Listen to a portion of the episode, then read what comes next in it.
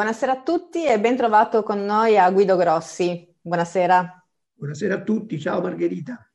Allora, io innanzitutto partirei con una domanda su una notizia che mi ha un po' stupita e spero che sia una tra le tante fake news che circolano, come si suol dire oggi. E ho letto che dal primo di gennaio prossimo ci sarà una stretta sui conti correnti bancari, ossia con uno sconfinamento di, per tre mesi di 100 euro per i privati, di 500 euro per le imprese, pare che ci dovrebbe essere una dichiarazione di default bancario.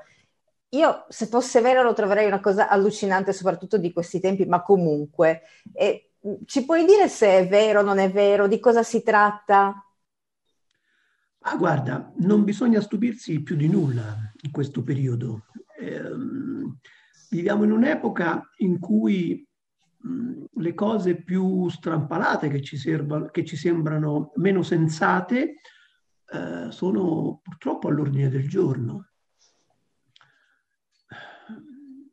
Pensa a, mh, mm, a, a, alle procedure um, addirittura per le aste, per mettere all'asta le case, no? Anziché tutelare i proprietari di casa, si agevolano le procedure con cui le case possono essere messe all'asta, perché ci stupiamo che possano rendere più semplice il fallimento delle aziende, perfino delle persone fisiche. Se tu pensi che oramai persone come Draghi, persone come il governatore della Banca d'Italia dichiarano senza, senza mezzi termini che eh, il sistema delle piccole imprese non è competitivo e può sparire, anzi è bene che sparisca. Allora un, un semplice provvedimento che ti dice che se non paghi 100 euro entro 90 giorni può far scattare un default bancario, di cosa ci stupiamo? È funzionale, è funzionale a un desiderio di. Draghi l'ha detto con grande chiarezza, mm, non possiamo salvare tutte le imprese, no, tutte no, però la, però la, nostra economia si fonda principalmente sulle piccole e medie imprese, poi ci sono i grandissimi che evadono, eludono, che si spostano in, in Olanda piuttosto che in Gran Bretagna, eccetera, però insomma la nostra economia si è sempre basata su questo. Quando dici, nostra, quando dici nostra, a chi ti riferisci? Mi riferisco al bel paese. Quella è nostra quella è nostra, ma di noi a un certo tipo di potere importa veramente poco. Se tu entri in un'ottica di sistema basato eh, sulle multinazionali, sugli organismi sovranazionali e pensi a livello globale, le piccole imprese sono un fastidio da eliminare, un fastidio da eliminare. Rappresentano una spina nel fianco di questo sistema hanno una vitalità incredibile. Sono oramai decenni che stanno facendo di tutto per rendergli la vita difficile, con il credito bancario, con la burocrazia, con tasse assurde, eh, di tutto e di più. Adesso hanno bloccato pure le attività economiche con la pandemia e quelle stanno lì e resistono. Capisci che danno fastidio? In una certa ottica che ritiene che la cosa più importante sia giudicare l'efficacia e l'efficienza economica sulla capacità di fare tanti profitti nel più breve tempo possibile, indipendentemente dal come li fai, che fallisca un sistema di imprese che di profitti ne fanno più pochi. Cosa vuoi che gliene importi? Perché questo è un altro aspetto molto importante del, di quello che tu chiami la nostra economia il sistema delle piccole imprese mh, no, no, no, non vive per fare profitti, vive per produrre cose, beni, servizi, per il piacere di farlo. Perché se dovesse vivere esclusivamente per fare profitti avrebbe chiuso da almeno 10-15 anni, no? E capisci che questa cosa non va bene? In un mondo dove fare profitti è il metro di misura del valore unico. È un metro stupido? Oh sì, molto stupido. eh, in un'epoca in cui il denaro si crea dal nulla, l'idea di mh, mm, scegliere se fare o fare una cosa soltanto se mi permette di guadagnare del denaro è piuttosto sciocca, no? Però mh, mm, dobbiamo prenderne atto. Uh, l'intero sistema che uh, usa le istituzioni degli stati per assecondare questo obiettivo neoliberista ha sposato quella cultura, uh, è impregnato di quella cultura, è imbevuto di quella cultura ehm, concepire ehm, un prelievo sui conti, un, un, blocco sui conti perché non hai pagato 100 euro è, un, è una cosa normalissima eh, in quell'ottica, è una cosa che ha una sua logica. Ma io dico che noi non dovremmo continuare a farci del male a guardare, oh ma guarda cosa stanno facendo questi qui. Perché tanto ormai l'abbiamo capito, ehm, che la realtà supera di gran lunga l'immaginazione. In quell'ottica la realtà supera e continuerà a superare di gran lunga l'immaginazione. Ma quella realtà vive del nostro consenso, della nostra attenzione, della nostra paura. Io penso che dovremmo ehm, girargli le spalle. Spesso ho um, la, la, voglia quasi rabbiosa di partire e combatterli, ma non ha senso. Non ha senso perché, eh, a parte il fatto, la difficoltà di farlo in un momento in cui la stragrande maggioranza delle persone è persa nella loro paura della morte, eh, si è bevuta con tutte le scarpe. Eh, questa paura di una malattia che è essenzialmente una malattia mentale. È una malattia che ci fa toccare con mano quanto le persone siano incapaci di prendere per vero ciò che hanno sotto gli occhi. Preferiscono raccontarsi eh, cose fantasiose. Ma perché così facendo riconosciamo quel potere, ne parliamo, eh, gli diamo retta, eh, alimentiamo la paura, lo stiamo ingigantendo. Io penso davvero che la cosa più efficace, più seria da fare, sia smetterla di spaventarci a vicenda raccontandoci queste cose e cominciare a raccontarci cose molto più simpatiche, molto più divertenti, molto più belle, che sono quelle che, che la maggior parte delle persone per bene vuole fare. Mi perdo nella paura della morte quando non vedo altro. Eh, ci ho messo molto tempo a convincere alcune persone a spegnere la televisione, hanno spento la televisione, poi hanno preso il cellulare e si mettono lì a ricercare quelle notizie, le stesse notizie, che oramai ci circondano, con il 5G ci arriveranno dappertutto, no? ci circonderanno. Bisogna ignorarle, bisogna fare altro, fare assolutamente altro. Tu parli per esempio di baratto multilaterale e hai in mente diversi progetti. Cosa intendi per baratto multilaterale che ci può liberare da questo tipo di finanza, da questo tipo di società in cui viviamo? Sì, certo, il baratto multilaterale è una cosa eh, antichissima eppure molto moderna. Eh, dobbiamo sapere che le, le grandi multinazionali eh, si scambiano beni e servizi fra di loro con una forma di baratto multilaterale. Lo fanno perché è conveniente, lo fanno perché eh, libera perfino loro che non ne avrebbero bisogno ehm, dal bisogno di denaro bancario, di questo denaro creato dal nulla senza il quale noi crediamo di non poter fare niente. Il denaro, se ci andiamo a mettere il naso proprio dentro dentro, ci rendiamo conto che non, non c'è, non ha senso, non esiste. Prima c'erano i pezzi d'oro, poi i pezzi di carta che sostituivano l'oro. Il denaro è una registrazione, è un promemoria. Se io compro qualcosa da te, in cambio ti devo dare qualche cosa, non ti ho dato ancora nulla, ti do un pezzo di denaro che è un promemoria. Guido ha ricevuto qualcosa, deve dare qualcosa a qualcuno. E chi lo riceve ha un promemoria, io ho dato, dovrò ricevere qualcosa. Prima era un pezzo di carta che girava, un pezzo d'oro, adesso sono numeri sul computer, registrazioni di debiti e crediti sul computer.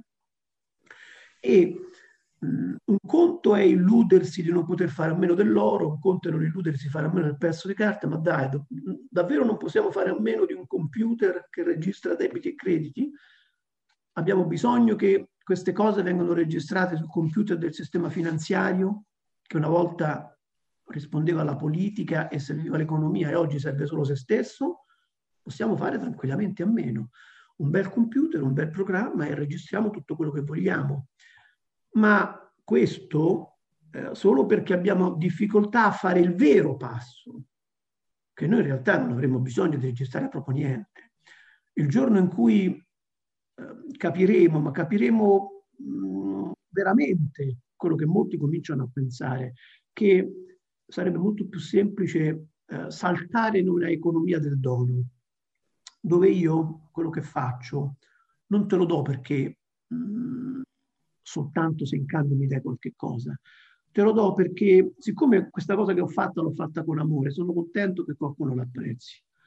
E se tutti entrano in questo, uh, in questo mood, in questo modo di pensare, questo atteggiamento, tutte le volte che hai bisogno di qualche cosa lo troverai. Um, le persone sono per natura solidali, per natura hanno desiderio e piacere di vivere in comunità. Noi siamo stati letteralmente diseducati a farlo. Siamo stati eh, invogliati a vedere nelle persone un nemico, un competitore, qualcuno che mi vuole fare del male, qualcuno da cui mi devo difendere. Ma è falso. È una falsa credenza che purtroppo si è infilata molto profondamente nell'immaginario collettivo. Guarda oggi eh, cosa produce l'effetto più devastante che produce questa pandemia. Eh, gli esseri umani che incontro non sono più un altro me stesso, sono eh, un portatore di virus. Sono un nemico talmente concreto che se mi ci avvicino mi procurano una malattia, senza capire che noi senza virus e senza batteri non, non, non potremmo letteralmente esistere. Noi ci conviviamo da mh, mm, centinaia di milioni di anni, esseri prima mammiferi, poi umani, ci conviviamo da sempre con quel tipo di vita, ci sappiamo prendere le misure, invece, invece ci, lasciamo, ci lasciamo perdere in queste false credenze che ci tengono lontani, che ci separano. Um, senti, leggi cose come ma che me ne faccio di un abbraccio quando, quando poi um, ci abbracciamo, mi prendo la malattia, poi i vecchietti, i poveretti muoiono, ma come? Ma quelli muoiono perché non li abbracciamo più. È di questo che si muore, si muore di solitudine, si muore di lontananza. Noi abbiamo bisogno di contatto, di vicinanza. Questa paura è... Perché ce l'abbiamo? Perché ce l'abbiamo? Perché alla fine ehm, non crediamo, non crediamo nelle cose che ci raccontiamo da sempre. Ehm, gli italiani sono un popolo eh, cattolico, che va in chiesa oramai poco e con scarsa convinzione, ma ha sempre creduto in qualche cosa al di là di questa vita terrena. In realtà stiamo scoprendo che non ci crede proprio per niente. È attaccatissimo a questa vita terrena che ha, ha senso solo se è una piccola dimensione di qualche cosa di molto diverso. Altrimenti che senso avrebbe? ma ci siamo attaccati a questa, a questa dimensione e in questo attaccamento ci, persia, ci perdiamo il piacere di viverla. Perché questa dimensione può essere una dimensione molto piacevole, molto gradevole. Serve per capire, serve per capire qualche cosa di più. Assolutamente, però eh, troppo tempo forse eh, abbiamo passato in questo in questo capitalismo, in questa bolla capitalistica finanziaria, insomma, che ci ha annichiliti per la, per la maggior parte. E quindi eh, io penso che adesso sia necessario entrare in questa economia del dono, ma altrettanto difficile quanto necessario, perché eh, in quanti iniziamo? Dovremmo iniziare in tanti perché funzioni. Facciamo degli esempi pratici. Come possiamo partire? Hai ragione, io mi sono lasciato prendere da certi pensieri. In realtà il progetto è molto serio, molto concreto, molto terreno eh, e al di là degli obiettivi di lungo termine, eh, vuole accompagnare con mano le persone a rendersi conto che materialmente possiamo non eh, eliminare, ma limitare di molto il bisogno del denaro bancario. Bastano poche risorse messe insieme, usate in maniera intelligente, per metterci in grado di produrre e scambiarci tutto quello che vogliamo. C'è bisogno di fare le cose con un certo criterio, c'è bisogno di fare le cose fuori dall'ottica capitalista. Purtroppo da quando l'umanità ha scoperto che il denaro si crea dal nulla, mm, sono saltati fuori come funghi un sacco di persone che si credono furbe, beh adesso lo creo anch'io dal nulla e mi arricchisco. Ma no, non sta lì la ricchezza, la ricchezza sta nelle cose che produciamo con la nostra attività lavorativa, dove il lavoro non deve essere più inteso come schiavitù, ma il piacere di fare le cose. Le possiamo fare, ce le scambiamo e nello scambio c'è la realizzazione. Il sistema del baratto multilaterale, accompagnato da un mercato dove oltre alle imprese ci sono le famiglie, permette di rendere questa cosa eh, semplice, utilizzando veramente eh, pochissimo denaro di quello a corso legale. Per funzionare ha bisogno di due cose, di una dimensione molto grande, quindi stiamo concependo una piattaforma in grado di ospitare un sistema che è concepito a livello minimo nazionale, ma aperto sin dall'inizio a collaborazioni internazionali. E abbiamo cominciato a prendere anche contatti internazionali. Questo perché? Perché uno scambio multilaterale dove io do una cosa a te, ma tu non hai la cosa che mi interessa, quindi la devo cercare da qualsiasi altra parte, funziona se ci si trova, non dico tutto, ma molte delle cose di cui abbiamo bisogno. Quindi c'è bisogno di molti tipi di imprese, di molti tipi di professionisti, di molti tipi di artigiani, di molti tipi di beni variegati e c'è bisogno che eh, le imprese quando entrano si portino appresso la filiera cioè quelle imprese da cui comprano le cose, quelle imprese o quelle famiglie a cui vendono le cose. Allo stesso tempo c'è bisogno di radicamento nelle, locali- nelle comunità territoriali, che è qualcosa di cui avvertiamo il bisogno da tanto tempo, ma che fino adesso eh, ha difficoltà a realizzarsi in misura concreta, apprezzabile, significativa perché tutti quelli che hanno concepito circuiti di economia alternativa complementare l'hanno pensate in una dimensione molto locale, molto ristretta, che è giusto, è giustissimo, però poco funzionale. E allora le due cose bisogna metterle insieme. Ci vogliono delle realtà locali nei territori che ci aiutino a far conoscere il progetto, a selezionare le imprese, a ricevere e a dare input. Ci piace questa cosa. Avremmo in mente di fare questo, ci serve un aiuto. Dall'alto questo aiuto può arrivare se nel sistema abbiamo messo insieme la nostra capacità eh, di produrre di accumulare quella sì, vera ricchezza. Questo sistema, eh, dicevo che deve nascere eh, con una buona intenzione e l'intenzione non è quella di far arricchire qualcuno, ma è quella di aiutarci a capire che la vera ricchezza è molto al di là dei soldi. Quindi una fondazione una fondazione che ci dice senza scanso ed equivoci che qui non c'è scopo di lucro.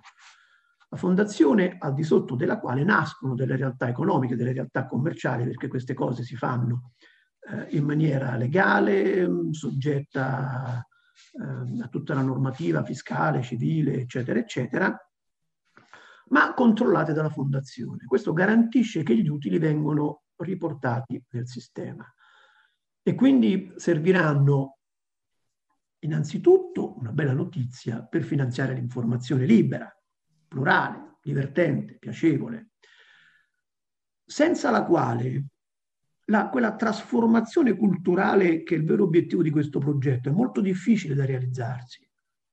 Noi abbiamo bisogno di strumenti come questi che ci stimolino a pensare, che ci stimolino a vedere le cose in maniera diversa e non possiamo più permetterci il lusso di farlo in piccoli circoli, circoli ristretti. Quindi una vera televisione digitale che dia spazio alle tantissime belle iniziative, le tantissime belle idee e alla capacità di fare informazione in maniera diversa, che ha bisogno di risorse. Per funzionare, tu me lo insegni, ha bisogno di molte risorse per essere fatta bene. Molte poi è un concetto relativo. In realtà eh, basta veramente poco.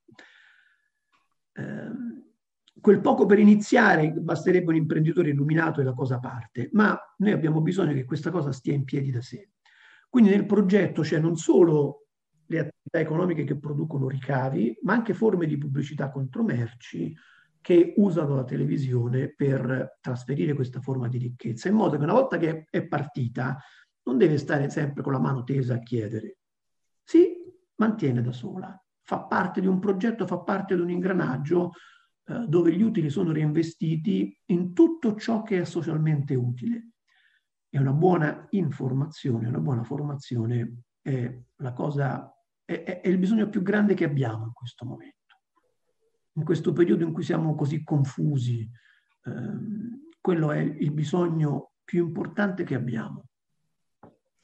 Assolutamente, anche perché eh, diventa necessario, perché per esempio oggi noi abbiamo ricevuto una notifica da YouTube che ci ha cancellato un video di Roberto Quaglia per disinformazione sanitaria. Mm. E al prossimo il nostro canale sarà chiuso. Quindi molto velocemente presumo che, uh, che succeda. Eh, chi, chi, bisogno... cosa, avete, cosa, avete, fatto per disinforma, disinformazione sanitaria? Eh, Orwell. Orwell, certo, beh no, siamo molto più in là di Orwell. Orwell era uno di noi, Orwell. E, ehm, no, vabbè, è, è, chiaro insomma che così non, uh, non, possiamo più andare avanti. Certo, eh, ci servirebbero, come hai detto te, dei, finanzi- dei, finanziatori, degli imprenditori illuminati. Non ce ne sono, pare, insomma, da quanto abbiamo capito. E da qualche parte però dobbiamo pur iniziare la cosa fi- principale che serve sono le idee. Le idee ce le abbiamo. Come dici tu, non serve molto, basta partire dalle idee e quelle sappiamo. Giustamente, come dici, non possiamo sempre parlare di disgrazie, non possiamo sempre parlare dei padroni universali, non possiamo dare sempre la colpa a loro. Dobbiamo noi fare qualcosa, dobbiamo noi attivarci. Quindi, Cara Margherita, tu non hai idea degli incontri belli che sto facendo in questo periodo. C'è un, una voglia così forte, così potente di fare le cose che sono, ci metto la mano sul fuoco. Questo è il tempo in cui queste cose si cominceranno a fare. Poi avranno un mega successo, non te lo so dire, ma eh, l'importante è partire. L'importante è partire con grande convinzione, senza preoccuparci degli sbagli, ne faremo tanti per carità, ma, ma è, è, è, è il modo migliore per imparare il modo migliore per imparare. Per imparare anche perché comunque dall'unione di tante persone eh, eh, si impara di più e si migliora, ci si migliora tutti quanti. Eh, certo che in un momento di eh, eh conclamata, quantomeno dichiarata pandemia, è difficile mettere insieme tutte quante queste eh, queste associazioni di idee perché non ci si può muovere. Quindi come si fa? Perché probabilmente non ci muoveremo a Natale, ma probabilmente anche successivamente, perché si parla già di terza ondata, già ce lo dicono, no? che stiamo ultimando la seconda che non so se c'è stata, ma comunque già stiamo intravedendo la, la terza ondata, quindi si intravedono anche futuri lockdown e, e, problemi anche di tipo vaccinale, evidentemente. Quindi come facciamo poi nella realtà dei fatti a farle le cose se non ci possiamo vedere, se non ci possiamo muovere di casa eh, mm, concretamente? Ma a parte questi mezzi che sono diventati abbastanza efficienti e ne inventiamo, se ne inventano di ancora più efficienti. Sì, però una vera televisione, ma, come la vogliamo noi, una vera televisione non, la dobbiamo fare nel mi... studio ci possiamo mica rassegnare a vederci soltanto così attraverso questa cosa eh. qui. Eh. Eh. Anche perché non posso più intervistarti così, cioè io voglio guardarti negli occhi sinceramente perché cambia l'intervista. Questa è un'intervista che non, ha, non, si può neanche chiamare intervista, è un dialogo tra due persone eh, su, su, Zoom, ma insomma non è un'intervista, le interviste si fanno in un altro modo, lo sappiamo, insomma si fanno con gli sguardi ne, nella telecamera oppure negli sguardi verso, eh, nei confronti dell'altra persona, si fanno, in, non si fa un'intervista così, questo non è un lavoro giornalistico giornalistico, quello che stiamo facendo qui, ma neanche quello che stanno facendo nelle tv eh, nazionali in questo certo. momento, tutti quanti collegati, non, non, non, non è questa la vera, la vera, televisione, insomma. Come facciamo ma... a rivederci, a, a, ri, a, ri- a riprendere eh, una vera attività giornalistica, ad andare veramente sui luoghi, perché oramai, cioè, eh, anche con questo secondo lockdown, non c'è neanche più rispetto al primo la possibilità per il giornalista di spostarsi come prima in primavera si poteva. Adesso no, ti dicono non è urgente, non è necessario che tu ti sposti per andare a fare un'intervista. Ci sono gli strumenti che ormai conosciamo benissimo, quindi puoi fare tutto quanto da casa tua. E allora allora io credo che eh, su questo fronte ci sono cose che possono essere accettate e cose che non, no, che non devono essere accettate, Margherita. Cioè, se mi volete mettere in prigione in casa, ma allora mettetemi in prigione sul serio. Mm.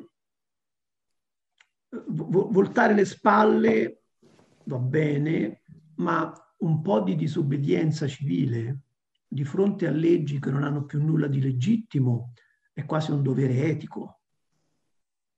Eh, se il diritto si allontana non solo dal diritto naturale, che è quello che abbiamo scritti dentro, e questo oggi lo, lo percepisce chiunque, ma si allontana anche dalle fonti del diritto formale.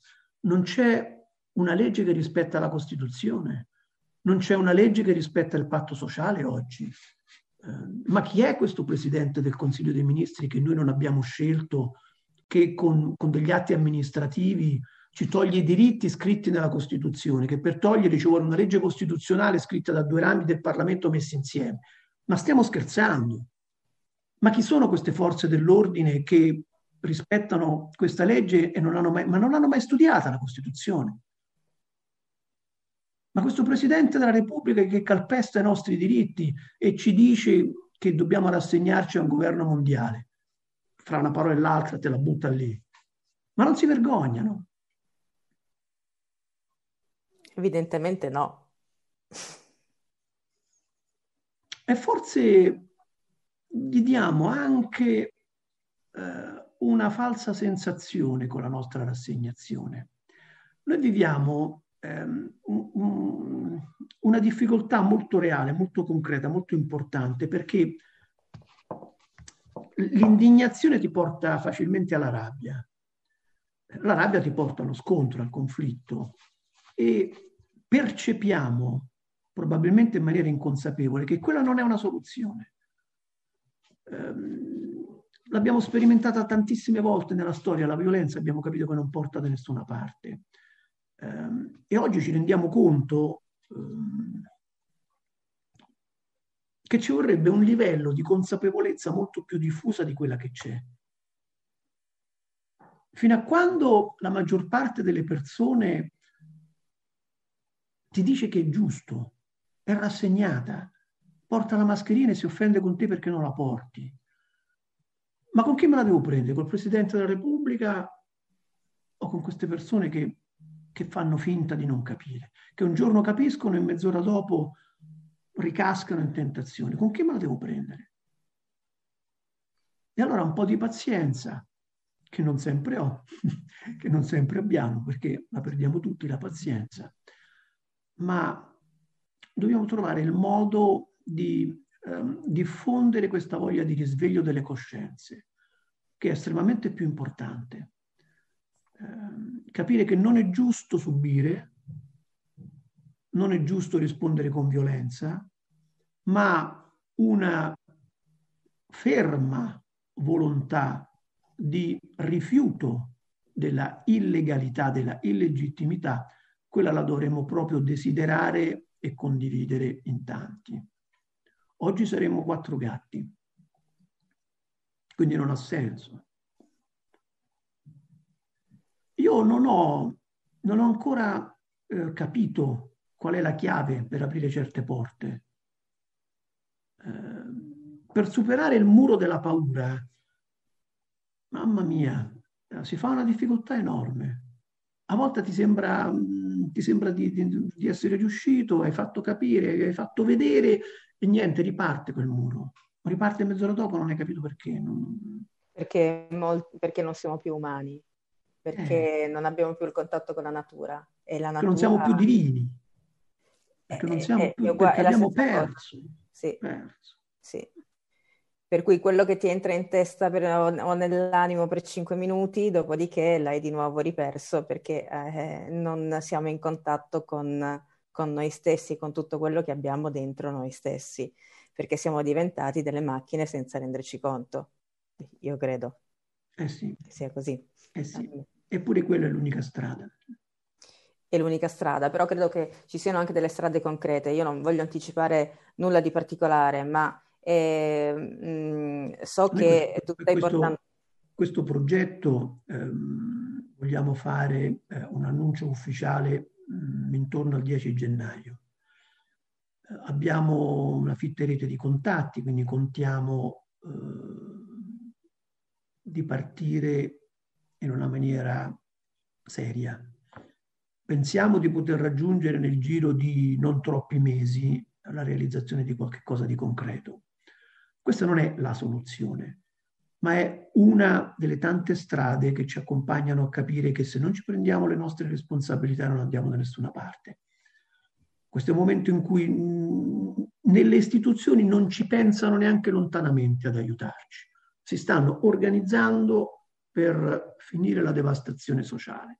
Quindi abbiamo bisogno di toccare con mano che è possibile, è giusto, è necessario, è doveroso fare qualche cosa.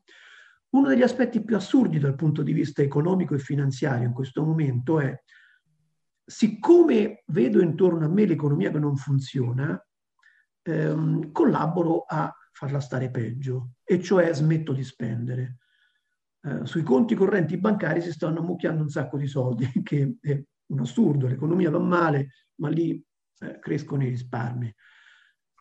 Perché portiamo dentro di noi scritta questa informazione totalmente falsa, lì c'è, nel, c'è del valore in quel denaro. No, il valore c'è se lo spendiamo.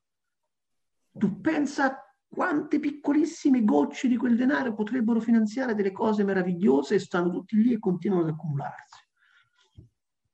Siamo noi complici del male che sta succedendo perché non ci rendiamo neanche più cosa sono, non ci rendiamo neanche più conto di cosa sono le cose meravigliose, secondo me, perché quando poi affolliamo, secondo me la vera notizia è che quando andiamo ad affollare via del corso per comprare delle stupidaggini, questa secondo me è la vera notizia, non tanto l'affollamento. Cosa vai a, piuttosto, cosa siamo andati a comprare in via del corso? Cioè non potevamo andare in mezzo alla natura, in mezzo ai boschi, ad illuminarci un attimo le idee, a stare meglio con noi stessi spiritualmente, eh, cioè, insomma, oppure semplicemente anche a leggere un bel libro, no? Secondo me. Oh, sì. eh, ma forse io sono troppo isolazionista da questo punto di vista, forse sono poco eh, sociale, diciamo, però sinceramente se devo andare a passare una domenica a rilassarmi e, vi- e vivere bene, eh, non mh, mm, la passo insomma in un centro commerciale o in, eh, o in strade affollate, affollate proprio di... Con la mascherina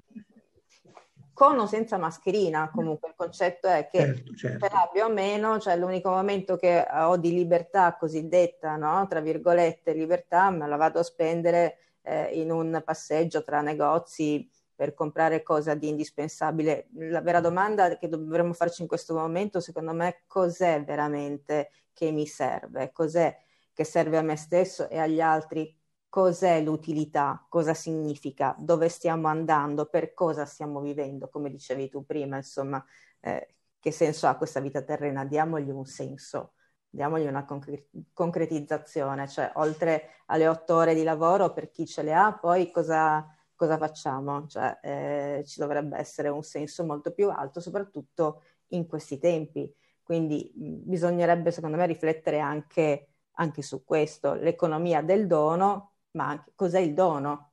Cosa andiamo, cosa andiamo a costruire? Non so, forse, forse, sono io che sono fuori, ripeto, da, da questa società. No, no, no, no, Margherita, è molto importante quello che dici, perché noi negli anni, nei decenni passati ci siamo rassegnati all'idea che questo mondo può produrre soltanto quelle, quelle cose lì che troviamo in certi negozi, ma gli uomini sono capaci di fare infinitamente meglio. E guarda, tornando al discorso del sistema produttivo italiano, del sistema delle piccole imprese, dell'artigianato, eh, di una certa cultura, lì, ci, lì sì che c'è la capacità di fare cose belle, fatte con amore.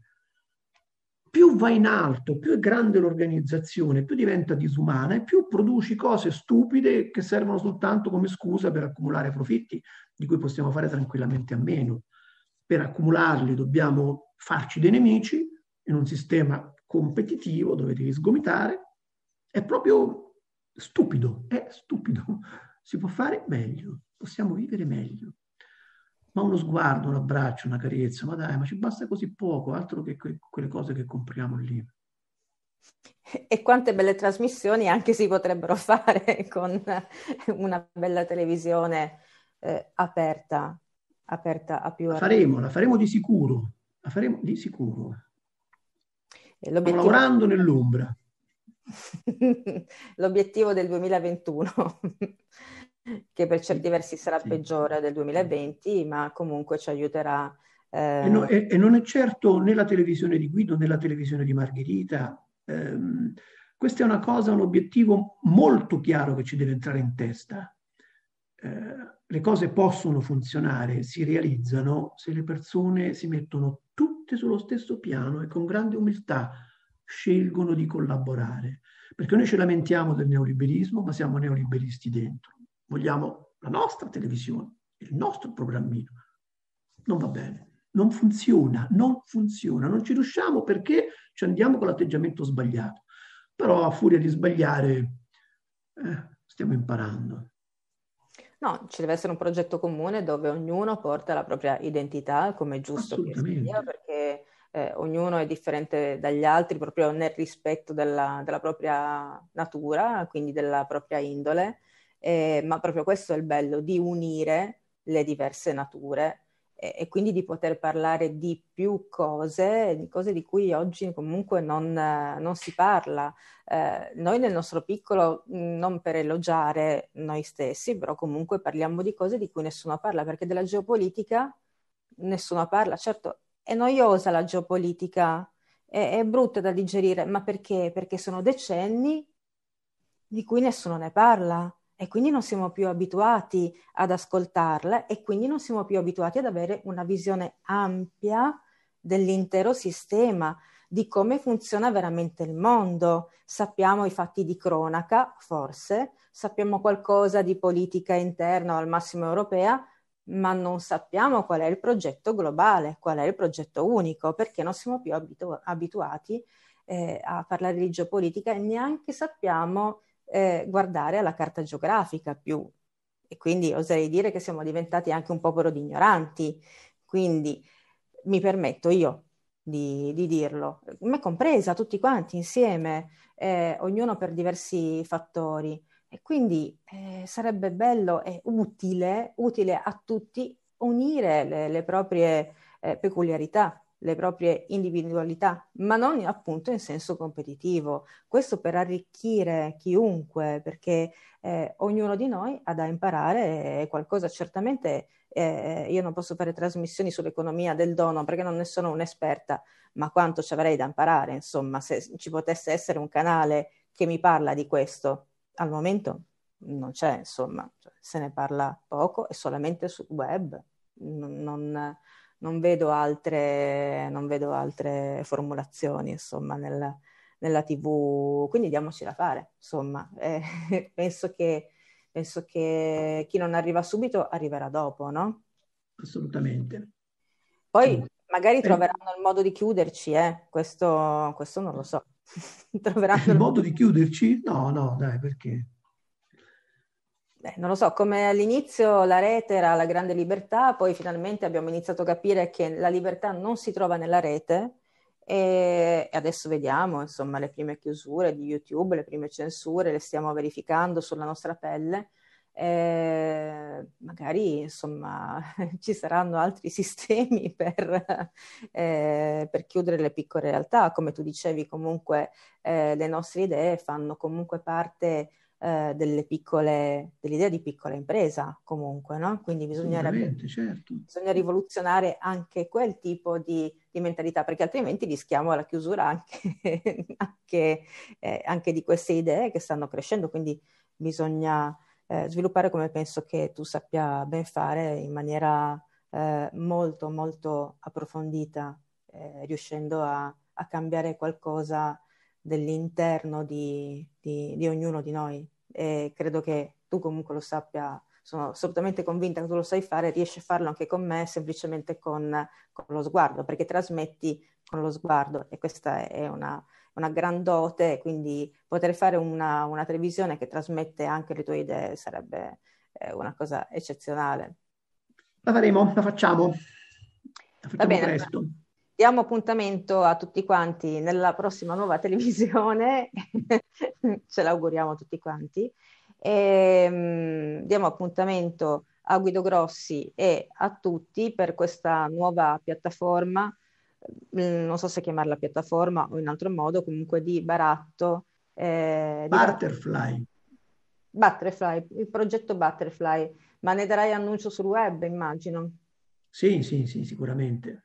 Mm, avevamo pensato a una conferenza stampa, non si può fare, quindi la faremo attraverso una di queste piattaforme.